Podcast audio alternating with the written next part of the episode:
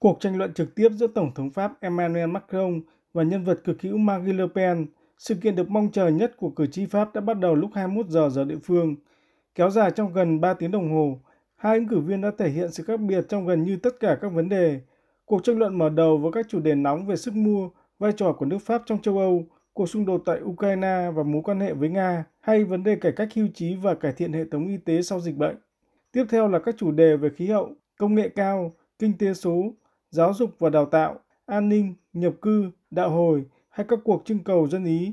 Sau cùng là lời nhắn gửi tới cử tri về nước Pháp mà hai ứng cử viên mong muốn xây dựng trong 5 năm tới. Bà Marine Le Pen được đánh giá là có màn thể hiện tốt hơn so với cuộc tranh luận cách đây 5 năm.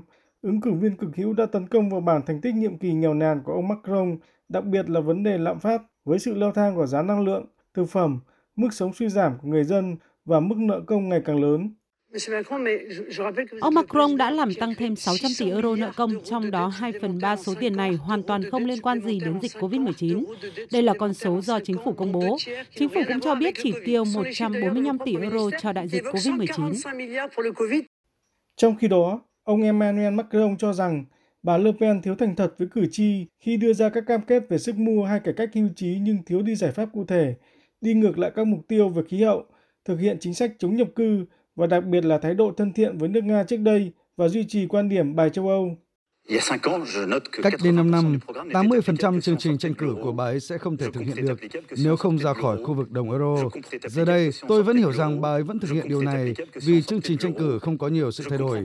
Nhưng vấn đề là bà ấy không nói ra. Cá nhân tôi tin tưởng vào châu Âu và vào bộ đôi Pháp, Đức. Kết quả cuộc thăm dò nhanh ngay sau cuộc tranh luận cho thấy ưu thế đang tạm thời thuộc về Tổng thống Pháp Emmanuel Macron khi nhận được sự ủng hộ của 59% khán giả theo dõi, trong khi 39% đã bỏ phiếu cho bà Le Pen và 2% còn lại bỏ phiếu trống.